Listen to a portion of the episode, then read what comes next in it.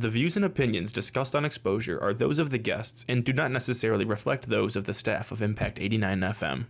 WDBM East Lansing.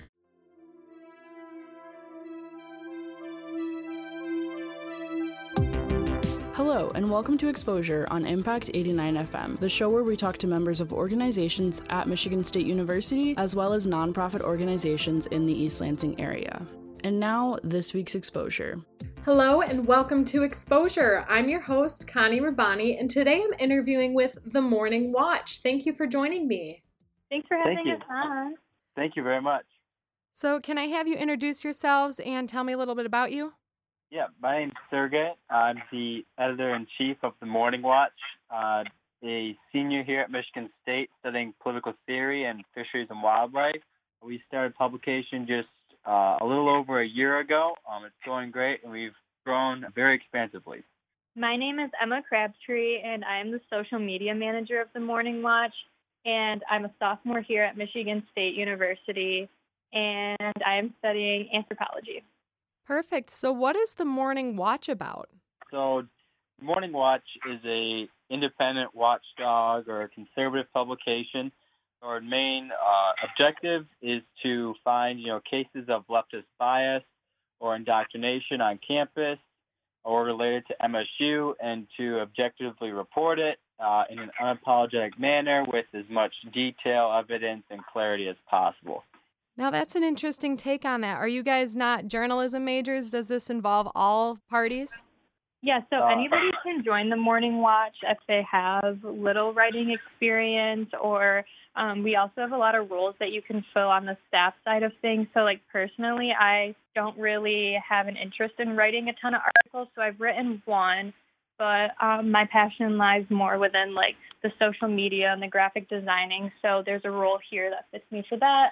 And we have people who enjoy just like editing articles, so we have roles for that. We have a photography chair, so if you just like taking pictures, there's like roles for everybody in the morning watch. That sounds awesome. So, tell me what got you involved with the Morning Watch.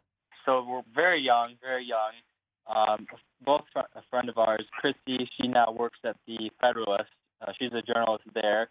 Um, she had the original idea of starting a publication on campus, a watchdog publication. Myself and a few other who are still on staff and some aren't, but we started the publication. Um, she was really, Christy was really on board. We don't have this at MSU. There's so much content that needs to be, you know, exposed or reported. And so really she reached out. Um, I'm not a journalism major by any chance. I'm not a huge, you know, uh, writer before then, but she kind of got me involved, mentored me a bit, and I know I've loved it ever since. Just the, you know, getting objective uh, facts out there, just getting, you know, light on things that have been, I would say, kind of hidden for years, if not decades, really out there. So just that's what's really gotten me into the morning watch, and obviously now I'm heavily involved with it, and um, it's great. And for me, I always had an interest in politics, and I always was kind of right leaning, but never really found like a club at Michigan State where I felt that my views were like heard, I guess you could say. So I saw a poster for the Morning Watch um, just several months after they had started. So it was second semester of my freshman year. So I saw a poster and I decided to email them, um, got in touch with Sergey, and I just really felt passionate about the mission that we have at the Morning Watch and exposing leftist bias and leftist indoctrination because it only took a few classes here at Michigan State for me to see that um, a lot of that was going on here. Okay, so you guys touched on it briefly. You said that past experience is not required. Um, I know, Sergey, you said that you didn't have past experience, but Emma, did you? I have no past experience in social media, but the Morning Watch has opened a lot of doors for me in social media. And from the work that I've done for the Morning Watch and social media and all the experience I've gained, I've designed logos for other brands um, of conservative publications, and I've helped friends out with graphics. So it's been a really great learning experience as well, even though I came in with only knowing what I know about being on my own Twitter feed and Instagram. So it's definitely not anything like that. Okay, so what does a typical workday look like for you? So generally, we have so it's split in between obviously staff and contributors. the staff, you know, we don't have like a set like a daily, you know, this is what we do each day, but we have weekly staff meetings which kind of will lay out the week's, you know, article roster, to-do list, what we have to get done in a week or two or upcoming things. So we kind of plan our weeks out in that manner. And then so say we set up a schedule of articles, certain posts we need, tasks get done. Um, and we work, you know, kind of in that manner where you know, it's expected if you are assigned a certain task that it's done by a certain time within a time frame. Um, but we're always communicating. We always have, you know, generally the process starts once a pitch is sent to us or we send a pitch to a contributor, and then that gets the ball rolling. And then hopefully within anywhere between 24 to 48 or 72 hours, we have it up on the website. And so that's really kind of the staff, you know, more management side. For contributors, obviously, it's a lot more loose in a way. They don't have as much like of a you know a daily regimented schedule. Um, it's you know essentially once they they have a requirement of a story every two weeks at minimum. Um, and so once they start that process of sending a pitch in, it's fully expected that they're um, in full communication. They're able to provide, you know, photos, documentation of all, the, whole story, and they're able to work with the editing team. We have three editors to, you know, go through any edits, uh, all that kind of stuff within a very timely manner. Again, 24 to 72 hours. Um, so that that's the general model. We don't have a large enough operation where we're doing, you know, nine to five workday in an office. It's a much more um, mobile, online communication, and like I said again, a lot of it, you know, planning the week ahead um, and going that way and definitely always making sure that like contributors um, day to day, especially when we are on campus, um, that they are looking like in dorms and paying attention in their classes to like what is actually being said in posters. Um, if there are different leftist events that they can go to, that's part of their job to find those and send them to us. Absolutely, and we um, on that point we have general meetings too with the contributors obviously now they're online, but um, and that goes every two weeks, and we always you know work with the contributors on you know doing workshops and you know if this happens in the classroom, how do you report it? Um, so there's always you know constant you know feedback loops, training, stuff like that with contributors. Okay, so how do you end up finding those contributors? Pretty so, much the same way that I was yeah. found. Um, we do a lot of like on campus flyering. Um, and then we also host tabling typically every Monday in Wells Hall. Um, so we set it up with some of our merchandise, and people are free to come and talk to us, and we can explain a little bit better about what we do. We'll get some people, uh, you know, sometimes we actually get people just they see an article of ours, or they see us reference um, in another publication, or they just they they just see cross references, they see the name. Um, so we've actually gotten a few people that way too.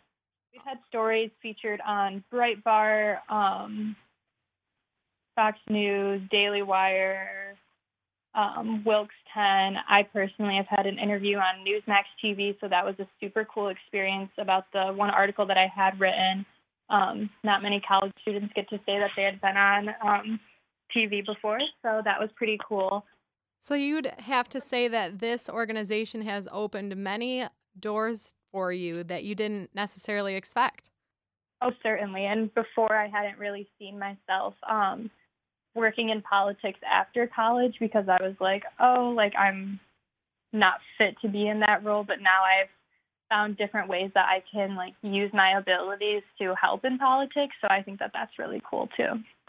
Since starting with the morning watch, um, helping get it going, and since then, um, definitely have a lot more interest in you know the journalism field or you know conservative politics or you know stuff like that um, related to that. And so doors have opened certainly with you know different conservative or watchdog groups uh, like uh, the Intercollegiate Studies Institute. We've done a lot of work with them now, um, and then also getting connections to different publications.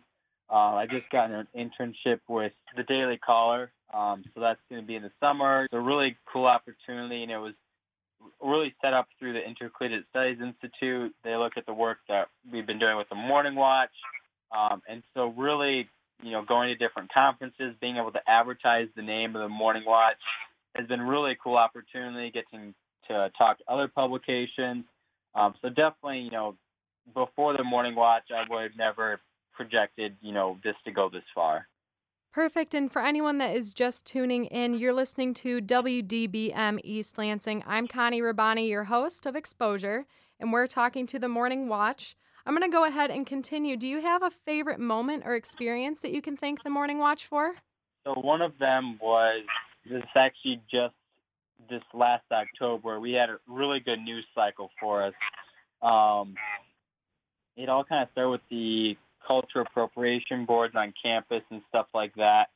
Um, and so what happened was, you know, some of the dorms, there were different flyers posted by RAs, intercultural aides, and also just different admins, you know, on what you should wear, shouldn't wear, what might be considered offensive and whatnot. And so, obviously, as a publication, that was, you know, a case where we thought that needed to be, you know, highlighted to the world, to MSU students who wouldn't be seeing this. Um, you know, I'm pointing out the, you know, bias here. It's a one-sided argument. It's a very ideological argument, and there's not much room for, you know, fair discussion in this, you know, in, in the dorms here. Um, so we got that out. Um, very successful story. It was a, you know, an article. went to Campus Reform. It was picked up also through Fox News um, other conservative publications. And then what I thought was, you know, even more, what I thought was actually better in a way than it going, you know, really far nationally was a lot of local outlets started reaching out to us saying, hey, can we do an interview with you? Can we like actually see what the boards are saying? We had a lot of, you know, on TV, you know, local stations, um, you know, just down the road type like WLNS, uh, WILX, different just local places coming out um, and I thought that was really, in a way, more impactful and more important than going national with the story because the people that were watching, you know, WLNS or WILX10, these are people right around in the MSU community. They're students, they're parents of students, they're alumni, they're donors. Um, so, and in the end, you know, that's what we're trying to impact is, you know, people that aren't seeing this day to day, people that were here, you know, 20, 30 years ago, but haven't seen how the college has become. Um, so that I think was a really cool moment, and um, we we actually got a lot of the administration on campus. I heard from multiple sources just they had meetings about you know the reaction from this article going out and how it was you know really not a good look to them. Um, and so at least based on people's reactions. So that I think has been my favorite moment so far. Um, I think my favorite moment was when I got to do the Newsmax interview. Um, that was really cool just because I never saw myself being a good writer or anything along those lines by any means. So I just kind of went out on a whim and tried to write that article and the staff was like extremely helpful in like editing and giving me tips on how to like improve for further um, if I ever decide to write another article. So it was really cool that um, not only did my article turn out amazing, but it ended up going pretty far, and I got to do an interview and kind of explain more about um, why I was so passionate about that. Uh, so you touched base a little bit on how it impacted more of a professional side of your life, but how has this affected your personal life? So definitely socially, we have you know, student government obviously isn't the biggest friend of the Morning Watch by any means, whether the organization itself or individual people. You know, they they can tell like if we're at a meeting, we're likely going to record something. It's going to be out there. Um, so that you know maybe hasn't been so good with people in student government. Um, and then also on campus, you know, there are people that just do not like the morning watch. They kind of say, you know, we're we're not really exposing anything. We're just trying to, you know, shove down a narrative. Um, and so then there's also we, for example, we'll do videos on campus on the street, trying to get people's perceptions, and we'll walk up to professors or different students, and they ask who we are, and then they just huff away. So definitely socially, I mean some people just don't like it. They just don't like what our aim is at all.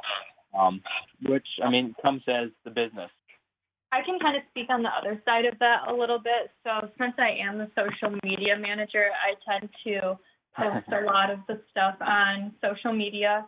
Um, And one of the main target groups I have are student class of group chats that are restricted to students only because a big aim of what we do at the Morning Watch is to expose this stuff to students so that they are aware because a lot of times um, stuff goes really unnoticed that our university is doing and a lot of students are left completely blind to what's even happening. Um, so I had a really cool experience when I was in my anthropology class at the beginning of this semester. And I started talking to the girl who I was sitting next to me. I was like, "Oh boy, you know, 8:30 a.m. We're going to be here together every day all semester." Kind of started making conversation. It came out a few weeks later, and she was like, "You know, I was really skeptical of being your friend because I saw all the things that you post in the group chats of the on Facebook, and I don't really agree with a lot of it. But you know, you're you're really nice. And I was like, you know, thank you. So sometimes what I was trying to say is um, once the people actually get to know you, um, they have a little bit more respect for the work that you do because they see how much time and effort you put into it and how much it really does mean to us. And we aren't just running around campus doing this to cause a scene and get people, you know, angry with the university. We really believe that this is something that needs to be exposed to the public and people need to see is happening at our university. So clearly, this organization has impacted you both professionally and personally. What has this organization meant to you? Um, I know that I've put a ton of work into this. I know Sergey has also spent many um, late nights staying up and editing articles and me making sure that the captions are ready and planning our posts because we are still college students at the end of the day and we have other obligations too. Um, I'm on the varsity cheerleading team here, so that takes up a lot of my time. And I know Sergey is heavily involved with other organizations on campus. So seeing the success of the morning watch has definitely made it all seem like worth it because we do put so much of our time and energy into this stuff. So it's definitely really awesome to see, you know, when stories take off or something changes because of a story that we put out. Yeah, exactly. Same sentiment as Emma shared. You know, I can recount many times where, um, you know, whether her herself, myself, or other staff, where we feel like we're doing, you know, just so much work just to you know keep things going, just you know late nights getting work done, or you know there's a really big story and we're trying to get this turned over, and but in, in essence, you know, just to take a step back and just to see the dozens and now we I think we have over a hundred articles out and seeing all the views, seeing where they've gone, um, just knowing that people have you know either changed their views of MSU or at least taken a much more you know critical look at the university and what they're doing. That that I think is the biggest meaning. You know, just seeing that almost you know just over a year ago and now we're here. I, I mean, I couldn't imagine any better outcome. So, if you could describe your overall experience with the Morning Watch all in just one word, what word would you summarize it with? I would probably use productive because it's you've taught me how to like manage my time really productively and made me an overall more productive person. Um, and it's also helped me become more productive in my future careers. Um, I'd say uh, perseverance you know, um, there's a lot not not just because we have to keep going this day to day to day to day type thing as with any you know organization, but you know, being able to you know report on almost you know the same repeated actions by university time in and time again, and especially you know uh, through the criticisms by what we'd call the left on campus, but also from conservatives on campus. Um, or just you know criticisms from how we've operated. And yes, we've had you know we've had actual mistakes that we've had to sort out. Um, but you know perseverance through you know the criticism through just the repeated articles and all the content we have to go through. Um, and remaining, you know, level-headed, open-minded, and ready to, you know, work the next day. So, do you have anything you're looking forward to for your next season? There's always so much to look forward to with Michigan State and their leftist agenda because it's pretty predominant in all that happens. Right now, we're kind of in a little rut because, you know, there's not a lot of stuff going on on campus and good stuff. But ASMSU, our student government is still running Skype type meetings, so um, hopefully there's some stuff there. Then we are always looking to, because we are such a new publication, set up our future for a good time. So like I said, me making Instagram story templates to save that are easy for somebody to pull up when I graduate, or Sergey adding something into our constitution. Um, we are always like working and trying to make sure our future is set up well. Yeah, absolutely. Um, one of the big, you know, things we want for next year is because we've done a lot of work this year with, you know, fundraising, building the website, building the team. We've added a bunch of contributors and even more staff this year uh, which is really awesome. So going into next year is definitely going to be a very powerhouse year. Um, but also one of the big goals on top of my list is, especially towards the near graduation, is you know spreading the essentially the morning watch model that any model that can be used for a publication like this to other campuses. We've already been in talks with other campuses around the around the state. So really seeing you know doing it successfully here, but how can we inspire or transform other campuses to have their own, you know, watchdog publication? Um, that would be something. Seeing other branches pop up or other separate organizations pop up like ours.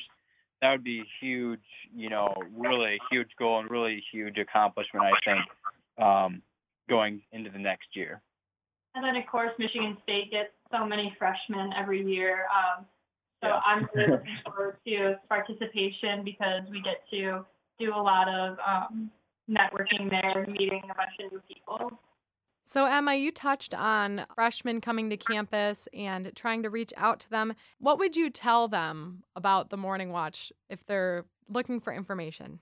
Um, I would say definitely don't be afraid to reach out. I know for a few days I like sat and kind of pondered like should I do it? Would I be good enough to email them? Are they going to think my ideas are kind of stupid? Am I not conservative enough? Am I whatever? You know, I had all these doubts and stuff like that. But definitely just reaching out and seeing how you can join. Um, we have Facebook, Instagram, Twitter, the Morning Watch at MSU. So even if it's just sending a DM and saying, hey, I really like photography and I kind of want to be involved in this, um, letting us help you find a way that you can get involved. And yeah, and Sergey, I'm going to go ahead and forward the same question to you. What would you tell someone who has probably never heard of the Morning Watch and might be interested in joining?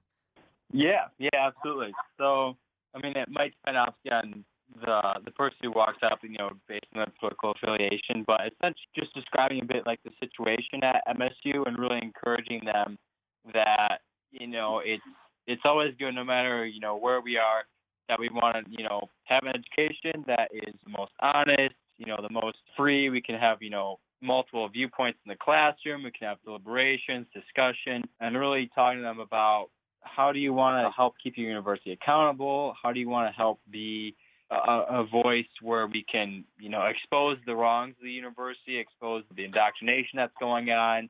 You know, if no one's here to tell the story or tell what's going on, then there wouldn't be any change or any improvement or possibility of improvement in the education here. And besides publication, does the Morning Watch do other things? Yeah, so we have like articles like for So we have like the Watchdog series, I think, yeah, yeah. just like referencing, um, where typically Sergey and I walk around campus and ask students just kind of a handful of questions. So, um, for example, we did a Thanksgiving day one where we went and showed a picture of like a nice family eating a dinner and then like um, a Native American genocide taking place. Um, and asked students which one they think most accurately represents Thanksgiving and kind of had a handful of questions that we asked them about that. So that's a really cool um, kind of side thing that we do.